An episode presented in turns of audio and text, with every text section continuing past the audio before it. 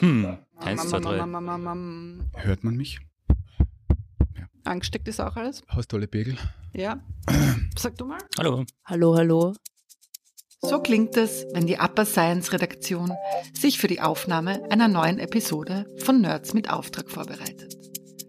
Wie Sie vielleicht schon ahnen, erwartet Sie in dieser Weihnachtsfolge ein Blick hinter die Kulissen unserer Podcast-Produktion. Auch da kann es ganz schön nerdig werden. Nerds mit Auftrag. Der Wissenschaftspodcast von Upper Science.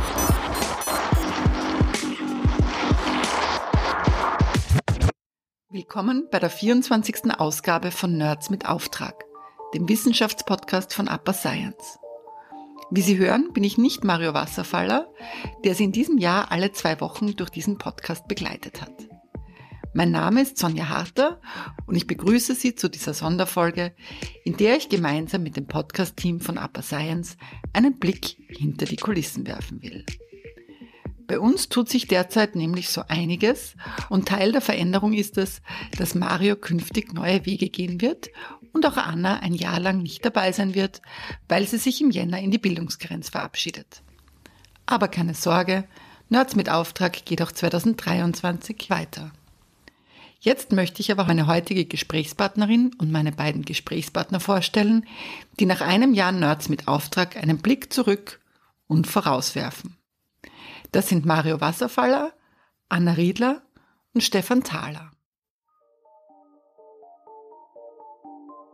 Eure Stimmen sind den Hörerinnen ja schon bekannt, aber jetzt habt ihr die einmalige Möglichkeit, euch einmal selbst vorzustellen. Vielleicht möchtest du beginnen. Hallo, ich bin die Anna. Ich bin 28 Jahre alt und ich bin die Einzige hier, die heute den Dresscode eingehalten hat. Mit Weihnachtsmütze und Lichterkette quasi. Ich bin seit fünf Jahren in der APA, bin im Ressort von APA Science und bin so ein bisschen für die Bildungsthemen zuständig und ich bin außerdem unsere Gender-Expertin. Sehr schön. Und ich glaube, du bist eine der zwei Personen, die man heute hört, die nächstes Jahr nicht dabei sein werden. Ja, das stimmt. Möchtest du kurz sagen, warum du nicht dabei sein wirst? Ja, ich starte am 1.1. meine Bildungsgrenz, auf die ich mich wahnsinnig freue. Ich lerne nämlich ein Jahr Spanisch. Kannst du schon was auf Spanisch? Ah, sie. Äh, ich, äh, Im Moment lerne ich noch mit Duolingo und kann schon so tolle Sachen sagen wie Tu eres una tortuga, du bist eine Schildkröte. Oder Las bombas son malas, die Bomben sind schlecht. Also ich kann das, das wichtige Vokabular, das kann ich eigentlich schon. Genau, also die ersten paar Tage würdest du äh, nicht durchkommen. Verhaftet werden. Genau, und weil wir hier gerade einen Podcast aufnehmen, wie würde eine Podcast-Folge lauten, in der es um dich geht? Der Titel der Folge wäre definitiv Jack of all trades, Master of none, weil ich total viele Sachen kann und mache, aber nichts wirklich gut. Mario, Wer bist du? Wo gehst du hin? Ja, also ich werde es relativ kurz halten, weil ich schon so ewig lang bei der APA bin, eben seit 2000 eigentlich schon und seit 17 Jahren ungefähr schon mit Forschungsthemen befasst und äh, seit Beginn der Plattform Upper Science bin ich sozusagen auch dort an Bord, seit zehn Jahren quasi. Und ja, mich interessieren Wissenschaftsthemen allgemein, fühle mich da sehr wohl in der Upper, aber auch das kommt jetzt zu einem Ende. Und ich kann schon jetzt sagen, es hat mich sehr gefreut. Und wenn es eine abschließende Podcast-Folge über dich geben wird, was wäre der Titel? Na, ich beziehe das jetzt stark einmal auf den Podcast selber und das würde jetzt heißen Hustenzuckerln, Kleiderkästen und andere Missverständnisse. Vielleicht können wir einen Teil davon sogar hören. Wahrscheinlich, ja. Ja, hallo, ich heiße Stefan Thaler, bin seit 1998 bei der APA und inzwischen seit acht Jahren bei APA Science. Themen sind zusätzlich ein bisschen Branchen-News, Business-News und Technologien im Allgemeinen, also eher in Richtung angewandte Forschung. Was hat dich zum Podcast gebracht, zum Upper Science Podcast? Es gab die Idee für dieses neue Format und so haben wir gleich gedacht, es ist spannend, wieder mal was Neues ausprobieren. Wir experimentieren zwar eh laufend mit, mit diversesten Sachen, aber das war halt was, wo ich mir gedacht habe, das schauen wir uns an. Und wie würde eine Podcast-Folge über dich heißen? Puh, schwierig. Kompetent im Hintergrund vielleicht irgendwie so. Klingt auch schön. Ja, Sonja, du kommst uns auch nicht davon jetzt, natürlich. Ja, mein Name ist Sonja Harter und nachdem wir alle schon so offen waren, ich bin, glaube ich, seit 16 Jahren bei der APA in der Kulturredaktion, das heißt, ich bin Textredakteurin Und ich mache aber auch seit einigen Jahren äh, für Lie Detectors so Schulbesuche, wo ich Kinder über Fake News aufkläre zum Beispiel. Und eine Podcast-Folge über mich würde wahrscheinlich lauten, die auf vielen Hochzeiten tanzt, weil neben meiner Tätigkeit als APA-Redakteurin bin ich auch Lyrikerin, habe schon vier Lyrikbände und einen Roman veröffentlicht, habe einen eigenen Podcast über das Nordbahnviertel und bin jetzt auch bei APA Science mit an Bord. Genau, je, je mehr ich mache, desto lieber ist es mir. Das gibt's dann auch alles in den Show Notes, oder? Den eigenen Podcast. Wenn man das darf, ganz natürlich. Ja, dann starten wir mal, würde ich sagen. Ich möchte mal ein bisschen an den Anfang zurückgehen. Also es hat jetzt bisher 23 Folgen gegeben. Das ist jetzt die 24. Folge. Das heißt, seit einem Jahr erscheinen alle zwei Wochen neue Folgen von Nerds mit Auftrag. Erzähl's einmal, wie ist es überhaupt zu diesem Podcast gekommen? Ich sage vielleicht zur Vorgeschichte äh, folgendes. Wir haben ja davor, relativ knapp davor, ein Jahr davor, haben wir erst eine neue Webseite bekommen. Wer uns schon länger verfolgt, weiß, wie die alte Website ausgeschaut hat. Wir vermissen sie nicht. Äh, deswegen war das wirklich toll. Wir haben auch äh, einfach technisch viele neue Möglichkeiten damit bekommen und wollten uns dann mit Formaten ein bisschen austoben. Gleichzeitig sind Podcasts halt unglaublich abgehoben in der Zeit. Also die sind nach, einer, nach einem Tal der Tränen irgendwann wieder plötzlich so emporgekommen und, und in allen Bereichen sind Podcasts plötzlich wie Phönix aus der Asche gegangen und wir haben immer nach Wegen gesucht, wie kann man Wissenschaft gut erklären und vermitteln. Wir hatten auch klassische Formate wie Reportagen, wie Porträts und große Themenschwerpunkte. Das ist eigentlich unsere Spezialität immer gewesen als Redaktion. Und ähm, dann haben wir gesagt, okay, versuchen wir doch ein Podcast Konzept zu erstellen. Dann ist uns auch zugute gekommen, dass wir ein bisschen ein Budget bekommen haben, ein Innovationsbudget von der APA und haben dann wirklich von Grund auf mit ein wenig Hilfe von außen auch ein Konzept erstellt innerhalb von einem halben Tag. Ja. Mehr oder weniger. Das war wirklich auf, auf Druck so quasi und äh, erst ganz zum Schluss sind wir dann zu Lösungen gekommen. Aber es war uns eben wichtig, ein eindeutiges Konzept zu entwickeln, wo auch eine Persönlichkeit im Vordergrund steht, nicht nur ein, ein, ein, Thema sozusagen, sondern wirklich, wer steckt dahinter, was ist der Hintergrund, was interessiert die Person. Und das war eben ganz wichtig, dass wir das einmal von Grund äh, auf sozusagen definiert haben, was das ist.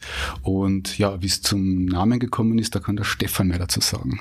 Ja, der Name hm, Nerds mit Auftrag war anfangs nicht unumstritten.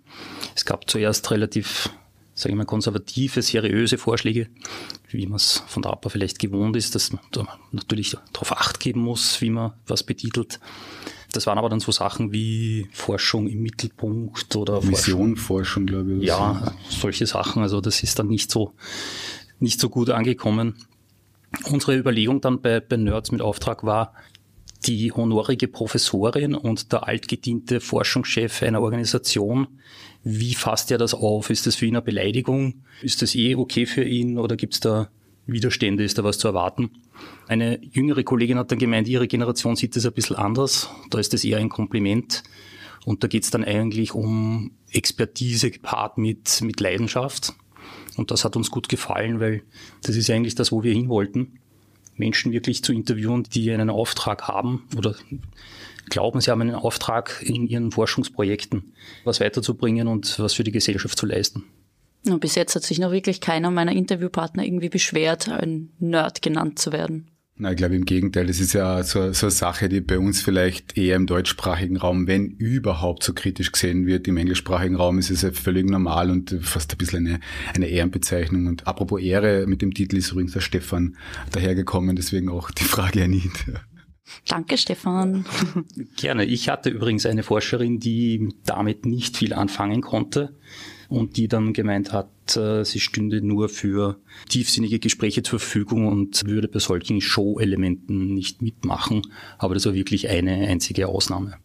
Also ich kenne den Podcast jetzt nur von außen und als Show-Element hätte ich ihn jetzt irgendwie nicht gesehen, weil er geht ja sehr in die Tiefe, weil die Forscherinnen und Forscher ja sehr viel Raum bekommen. Nicht? Und ja, auch gerade das wollte sie nicht. Also Aha, sie wollte, dass die Sache im Vordergrund steht und nicht sie. Genau, oder? ist ja auch vollkommen okay, wenn die Person oder die Persönlichkeit nicht mit dem Format zusammenpasst, macht es ja auch keinen Sinn. Hat sie nicht auch gemeint, so in Richtung Personality Show wollte sie mhm. keine machen und hat sich dann zurückgenommen. Das war für uns alle total überraschend eigentlich. Ja.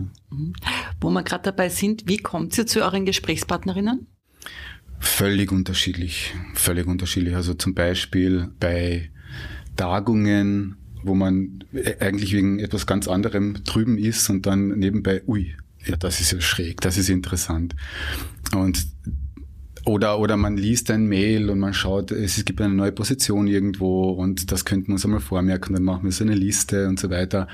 Aber da kommen wir vielleicht auch schon zum Kern der Sache. Das ist nämlich immer, es soll eine wirklich spannende, auch unterhaltsame Sache sein, auch vielleicht ein bisschen äh, nicht alltäglich und äh, die Person, die dahinter steht, soll es auch gut rüberbringen können, soll, soll begeistert sein von dem, was sie tut und wir haben auch ein paar fixe Elemente sozusagen immer wieder eingebaut, die erfüllt werden sollten zumindest, also dass eben auch der Hintergrund erläutert wird, warum macht die Person das überhaupt, wieso kommt sie dazu? Und hat es da auch zum Beispiel Mentoren oder Mentorinnen gegeben, hat es da auch Probleme gegeben auf dem Weg?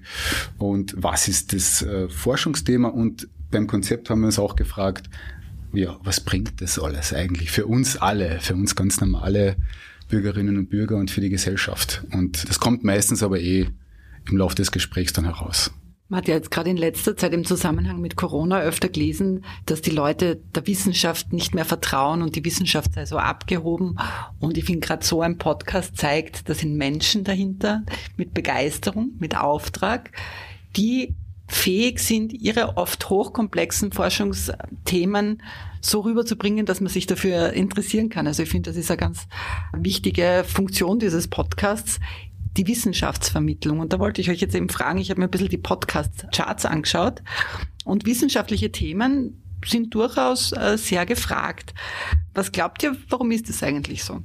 Ja, ein Teil äh, liegt schon darin, wie du die Frage gestellt hast, nämlich mit Krisen, die wir durchleben mussten und äh, vielen Fragen, die damit auftauchen. Zum Beispiel hat es ja gegeben in der Corona-Krise einen, einen mega prominenten Menschen, nämlich den Christian Drosten, der, der deutsche Virologe. Und der hat einen, äh, ich glaube, mit dem Norddeutschen Rundfunk zusammen in Kooperation haben sie einen Podcast gemacht und der war wirklich ein totaler Chartserfolg. Und warum hören die Menschen es dann an? Ja, weil der es wirklich geschafft hat, die drängenden Fragen super zu vermitteln, Woche für Woche oder ich weiß nicht, wie oft sie das gemacht haben und weil sich die Sachlage so schnell ändert. Ja, und jetzt haben wir eine Zeit, wo nicht nur Corona ist, das auch wieder am Abflachen ist, aber auch andere Krisen und ständig tauchen neue Fragen auf und dann brauchst du einfach irgendjemanden, der dir das kompetent vermitteln kann und für uns war sicher das auch hilfreich ein wenig, dass wir so prominente Vorreiter hatten, wie zum Beispiel den Herrn Drosten oder in Österreich die Science Busters oder so. Das heißt, es hat schon Leute Seite gegeben, wo man gesehen hat, aha, das ist, das kann auch Wissenschaft sein. Nicht etwas komplett abgehobenes und elitäres vielleicht. Ist es dann manchmal in den Interviews so, dass ihr das aus den Leuten erst herauskitzeln müsst, diese Niederschwelligkeit? Oder war das eigentlich immer so, dass es Leute sind, die ohnehin vielleicht auch unterrichten und das dann auch vor dem Mikro so niederschwellig rüberbringen können, dass es die Leute auch verstehen und zuhören wollen? Also bei meinen Gesprächspartnern war es durch die Bank so, dass die das wirklich auf den Punkt gebracht haben und das wunderbar vermitteln konnten. Da stellt man aber teilweise auch im Vorgespräch dann schon fest und dann kann man es ein bisschen adaptieren und mit den Fragen dann ein bisschen an der Oberfläche sich auch bewegen.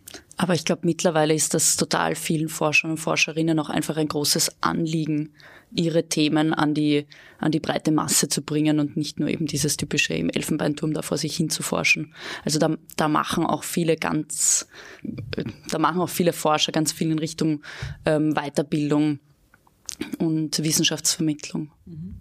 Und wenn ihr jetzt wisst, äh, wen ihr interviewt, was macht ihr da jetzt in der Vorbereitung alles? Lest ihr da jetzt wissenschaftliche Papers oder schaut ihr euch nur unter Anführungszeichen die Lebensläufe an? Also wie bereitet man sich auf ein Gespräch mit einer Wissenschaftlerin oder einem Wissenschaftler vor, wenn man selber von dem Thema keine Ahnung hat?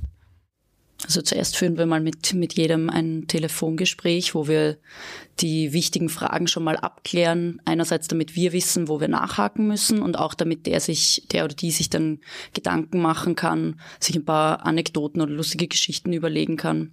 Ich schaue mir immer die LinkedIn-Seite von den Leuten an oder ja halt irgendwo, wo ich den Lebenslauf herbekomme. Oft gibt's von vielen auch YouTube-Videos.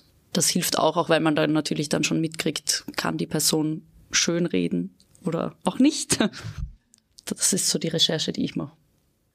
Ja, ich kann sagen, in den allermeisten Fällen sind die Menschen ja keine unbeschriebenen Blätter. Also man stößt irgendwie so drauf, es gibt zum Beispiel jetzt schon eine APA-Geschichte drüber oder es kommt ein Mail, wo schon ausführlich drinnen steht, was die Person macht. Das heißt, es ist ja schon relativ viel vorbereitet. Nur nutzen wir dann die Podcast-Folge als Luxus, äh, um noch einmal tiefer nachzugraben und nachzuhaken. Und wie die Anna schon gesagt hat, das Vorgespräch ist etwas äh, elementar Wichtiges, wo man sehr viel abklärt und wo die Person auch im Bilde ist, was dann kommt, dass keine großen Überraschungen kommen, dass niemand Angst haben muss jetzt in einem äh, Podcast-Gespräch quasi, dass etwas Unvorhergesehenes passiert oder so, sondern es soll ja auch eine Plattform sein, wo man, wo man schön die eigene Forschung auch darstellen kann und vielleicht noch ergänzend vorher, warum das so, so wichtig ist oder warum die, die äh, Forscherinnen und Forscher so geeignet dafür sind, weil sie auch das als Auftrag ja haben, schon in vielen Forschungsanträgen drinnen. Diese Dissemination quasi den, den dritten Auftrag der Uni ist, äh, die Forschungsergebnisse in die Gesellschaft zu tragen. Und ähm, so ein Podcast ist eine schöne Gelegenheit. Das ist etwas, was ja nicht vergeht. Das kann man auch schon her zeigen und herumschicken in die Gegend. Und deswegen äh, funktioniert das eigentlich fast immer ziemlich reibungslos. Jetzt blickt sie auf sagenhafte 23 Folgen, ergo 23 Interviews zurück. Welche Gespräche oder Begegnungen sind euch da besonders in Erinnerung geblieben? Sei es, weil es besonders interessant war, weil es besonders lustig war, weil irgendwas passiert ist. Vielleicht mag jeder von euch einmal ganz kurz sagen, was so sein Highlight war. Ich will nicht anfangen, weil ich glaube, meins toppt eure. Na, deswegen musst du anfangen. da kannst du aber danach nur mehr bergab gehen.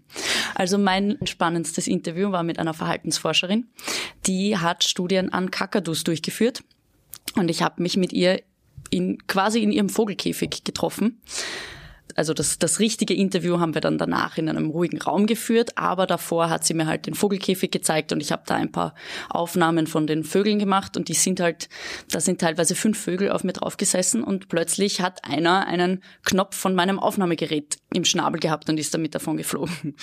Ja, also wir haben den Knopf dann zurückbekommen und ich habe ihn wieder draufgesteckt, aber anscheinend habe ich es irgendwie dabei verstellt oder der Vogel hat es mir verstellt, ich schieb's auf den Vogel. Jedenfalls war dann die, die Tonqualität der gesamten Aufnahme grauenvoll, nicht nur weil da halt lauter Vogelgekreische im Hintergrund war, also es war wirklich schwer anzuhören.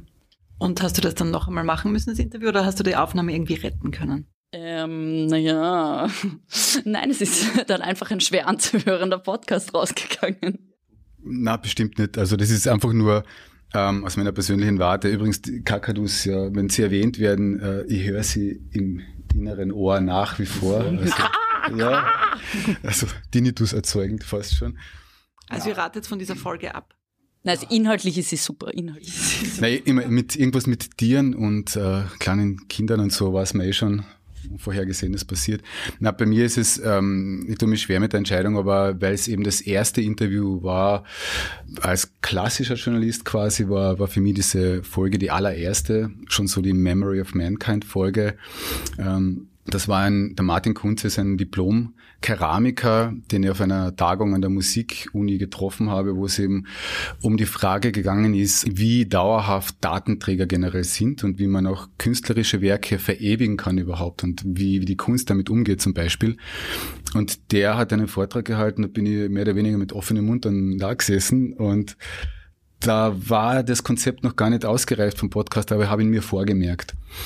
Und dann habe ich ihn tatsächlich kontaktiert und es ist einfach insofern so skurril und interessant, weil der Mensch irgendwann einmal sich Gedanken gemacht hat, ja, was passiert mit den ganzen Daten der Menschheit eigentlich? Weil wenn man eine CD hernimmt oder ein USB-Stick oder was auch immer, das ist äh, nach mehreren Jahren oder vielleicht nach einem Jahrzehnt ist das Ganze nicht mehr lesbar oder nur mehr zum Teil und dann ist alles weg. Ja, und das ist mit allen digitalen Daten so. Und er als Diplom-Keramiker hat an, an Wegen geforscht, wie man das auf Keramikfliesen aufbrennen kann, die Daten. Das hat mich total fasziniert. Und nicht nur das, er hat dann auch noch ein, ein verlassenes äh, Salzbergwerk im Salzkammergut irgendwie gefunden und mit dem, mit den Vorbesitzern da geredet, ich glaube Salinen Austria oder so. Und hat es geschafft, in diesen Stollen dann einfach Keramikplatten unterzubringen. Das macht er jetzt systematisch und äh, geht so Fragen nach, wie, was sind jetzt die tausend wichtigsten Bücher der Menschheit oder so und uh, wie wählt man das überhaupt aus? Und da hat irgendwie alles zusammengepasst. Dieses typische Geräusch, das wir immer haben am Anfang, wie er da mit diesem Waggon in den, in den Tunnel, in das Bergwerk hineinfährt und dieses Echo da gibt und es erzeugt auch schon so, so Bilder im Kopf, was ja auch im Podcast sein soll, dass das auch akustisch etwas erzeugt und etwas macht mit einem. Also da muss ich sagen, hat mir das irrsinnig fasziniert, wo äh, ein schräger Ansatz, eine wirklich coole Idee, eine nerdige Idee, dann aber auch mit total seriöser und, und relevanter Forschung verknüpft ist, weil die machen das auch wirklich im Hintergrund weiter. Und da geht es darum, wie sichern wir unsere Daten in der Zukunft auch noch umweltfreundlich, nämlich auch, weil es äh, verbraucht ja auch unglaubliche Strommengen und erzeugt CO2 und so weiter. Das heißt, da bin ich echt gespannt äh, in Zukunft, wie es da weitergeht. Wir werden die Highlights auf jeden Fall in den Shownotes dann verlinken, damit man dann direkt die Folgen nachhören kann, wenn man jetzt neugierig geworden ist. Ja, was ist dein Highlight? Also eine nerdige Idee hatte auch mein erster Gesprächspartner, der Hans Stahl. Und zwar schießt er mit einer eigens entwickelten Hagelkanone auf Dachziegel, Fassadenelemente und Windschutzscheiben. Das macht richtig was her, wenn da mit 140 Kilometer pro Stunde sieben Zentimeter dicke Eiskugeln auf diverse Hindernisse prallen. Die ist auch wirklich im Einsatz, also er überprüft damit Materialien. Und die Eiskugeln selber, da hat er lange überlegt, wo er die herbekommt, hat viel herumgefragt und ist auf eher teure Angebote gestoßen von Spezialfirmen. Ähm, bis zur Raumfahrt, glaube ich, ging das damals. Und gefunden hat er dann einen Hersteller, und zwar einen Konditor aus Oberösterreich, der ihm gesagt hat, kein Problem, in zwei Wochen liefere ich dir die, die genormten Kugeln dafür für den Gerät. Und ja, also auch im Regionalen sind die Leute anscheinend gut vernetzt. Man kann vielleicht auch dazu sagen, die Folge ist wirklich, wie man schon gehört hat, sehr, sehr lustig und interessant und auch ungeschlagen Nummer eins bei unseren Abrufen die Hagelfolge. Sehr schön. Ja, jetzt hast Anna, du ja schon ein bisschen ein Hopperler erzählt. Dann möchte ich euch vielleicht noch fragen, gab es bei euch auch Hopperlas? Die man hier sagen kann? Ja, also ich kann vielleicht bei den, bei den Interviews selber ist, ist alles bemerkenswert gut gegangen. Man hatte auch später noch Zeit, ein bisschen auszubessern oder noch einmal was nachzusprechen oder was zu, herauszuschneiden oder so. Das war weniger das Problem. Aufnahmetechnisch war auch einmal alles in Ordnung, aber ich, ich bin ja auch für die Voice-Overs zuständig. Das heißt, ich spreche danach ja auch diesen ganzen Text dann noch einmal ein. Und äh, beim allerersten wollte ich besonders schlau sein, so wie jetzt die Stimme einmal durchputzen. Da haben wir gedacht, okay, jetzt nehmen wir mal so ein Hustenzuckerl. Dann ist mir das aber zu langsam gegangen und dann habe ich es zerbissen. Ja, und dann äh, ist mir ein Splitter im Hals hinten stecken geblieben. und dann habe ich also nicht nur ähm, Reizhusten gehabt, eine halbe Stunde lang, sondern auch äh, Schluckaufatmung, der nicht mehr weggegangen ist. und ja, und ähm, dann habe ich auf die Uhr geschaut, ist nichts weitergegangen und äh, die Stimme war dann noch total im Eimer. Und äh, ja, das ist eben dabei herausgekommen mit diesen Ambitionen. Seither habe ich das eben gelassen. Und generell kann ich nur sagen, an, an Tipps, äh, wenn man sowas aufspricht und es soll halbwegs klingen, ähm, vielleicht nicht vorher scharf und viel essen. Da kommt es eben auch zu Aufstoßsituationen, da, wo man mitten im Satz dann... Nichts Kohlensäurehaltiges, sei es jetzt Mineral ja, oder anderes. genau. Und dann habe ich da zum Beispiel auch gemerkt, dass es auch eine, eine Morgen- und eine Nachmittagsstimme gibt bei mir. Also wenn zum Beispiel am Nachmittag etwas aufspricht und irgendwas passt nicht, dann ich mir, ach, das redet dann morgen in der Früh, dann klingt in der Früh die Stimme aber ganz anders. dann muss ich alles noch einmal machen. Ähm, ja, was habe ich noch gehabt? Äh, irgendwann habe ich dann vom professionellen ähm, Sprecherkammerl in der APA in, in, den, in den eigenen Kleiderkasten bin da gewechselt. Sitze mit so einem Klapphocker davor und, und dreht in den Kasten hinein. Das hat einfach den Hintergrund, dass es äh, auch bequem ist, von im Homeoffice sozusagen aufzusprechen. Und äh, wem das jetzt sehr komisch vorkommt, es ist komisch nach wie vor. Aber die Art würde ich sagen. ja. Aber es hat eben den Hintergrund, ähm, wenn man in einem kahlen Zimmer sitzt, so wie hier in unserem Besprechungsraum Sophia in der APA, wo wir gerade sitzen, dann hat man einen gewissen Hall und ein gewisses Echo und man sollte dann quasi versuchen, das irgendwie auszukleiden mit Textilien oder man äh, wirft sich eine Decke über den Kopf oder man spricht halt in den Kasten oder in die Couch und dann klingt das Ganze etwas, etwas wärmer und hat weniger, weniger Hall.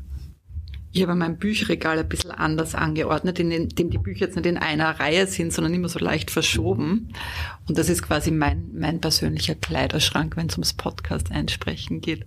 Und zusätzlich hat mir die, Anna, die Anna immer wieder herausgefordert mit äh, interessanten Gesprächspartnern, die unaussprechliche Namen hatten, wo aber kein Vermerk im Skript drin war, wie man die ausspricht. Dann muss man halt auf YouTube schauen oder irgendwo oder hoffen, dass die dass der Name richtig ist. Aber Stefan, bei dir war das auch einmal der Fall, ähm, ein Missverständnis mit dem Namen, oder? Hast du einmal den, den Namen noch einmal äh, ein, einsprechen müssen, oder? Ja, da war die Betonung falsch. Leider hat mir das die Gesprächspartnerin erst am Schluss der Aufnahme gesagt und das haben wir dann halt noch ein bisschen rumdoktern müssen. Also ich hätte noch einen, ich weiß nicht, ob es ein Hoppala ist, es war einfach dumm von mir. Ich hatte eine Podcast-Aufnahme im August, glaube ich, in Klosterneuburg. Es hatte 40 Grad oder so.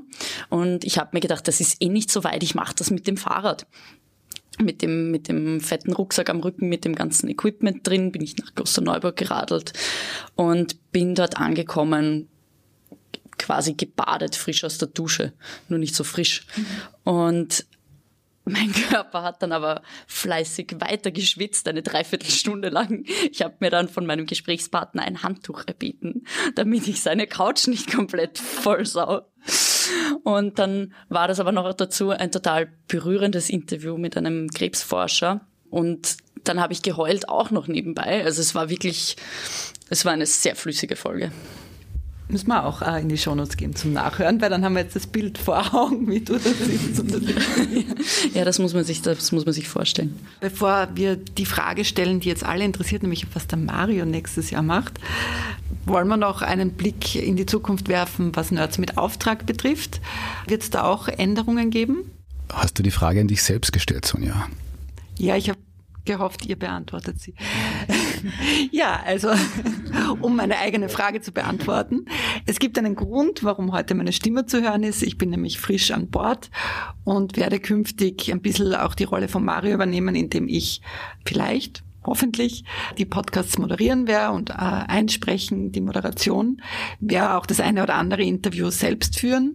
Also wundert euch nicht, wenn es mehr Kultur- und Geisteswissenschaften gibt in Zukunft. Das ist so mein Steckenpferd. Und ja, auf jeden Fall äh, bin ich schon sehr, sehr gespannt auf die Zusammenarbeit mit euch.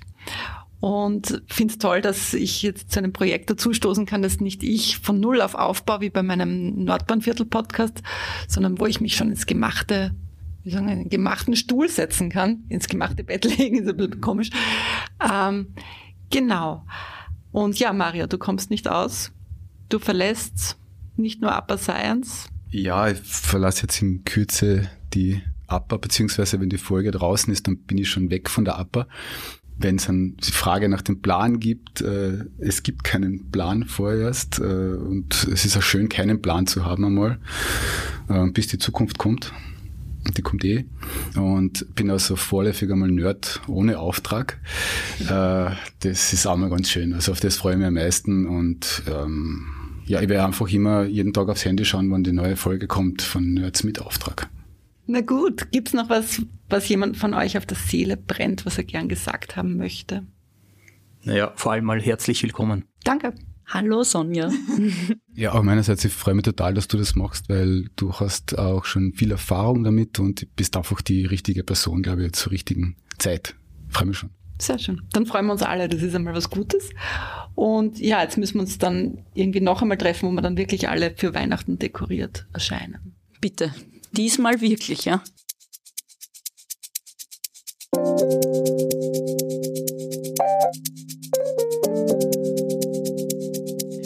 Ich denke, wir haben einen Eindruck davon vermittelt, was uns bei Nerds mit Auftrag antreibt. In diesem Sinne wünschen wir frohe Weihnachten und freuen uns auf ein Wiederhören im Jahr 2023.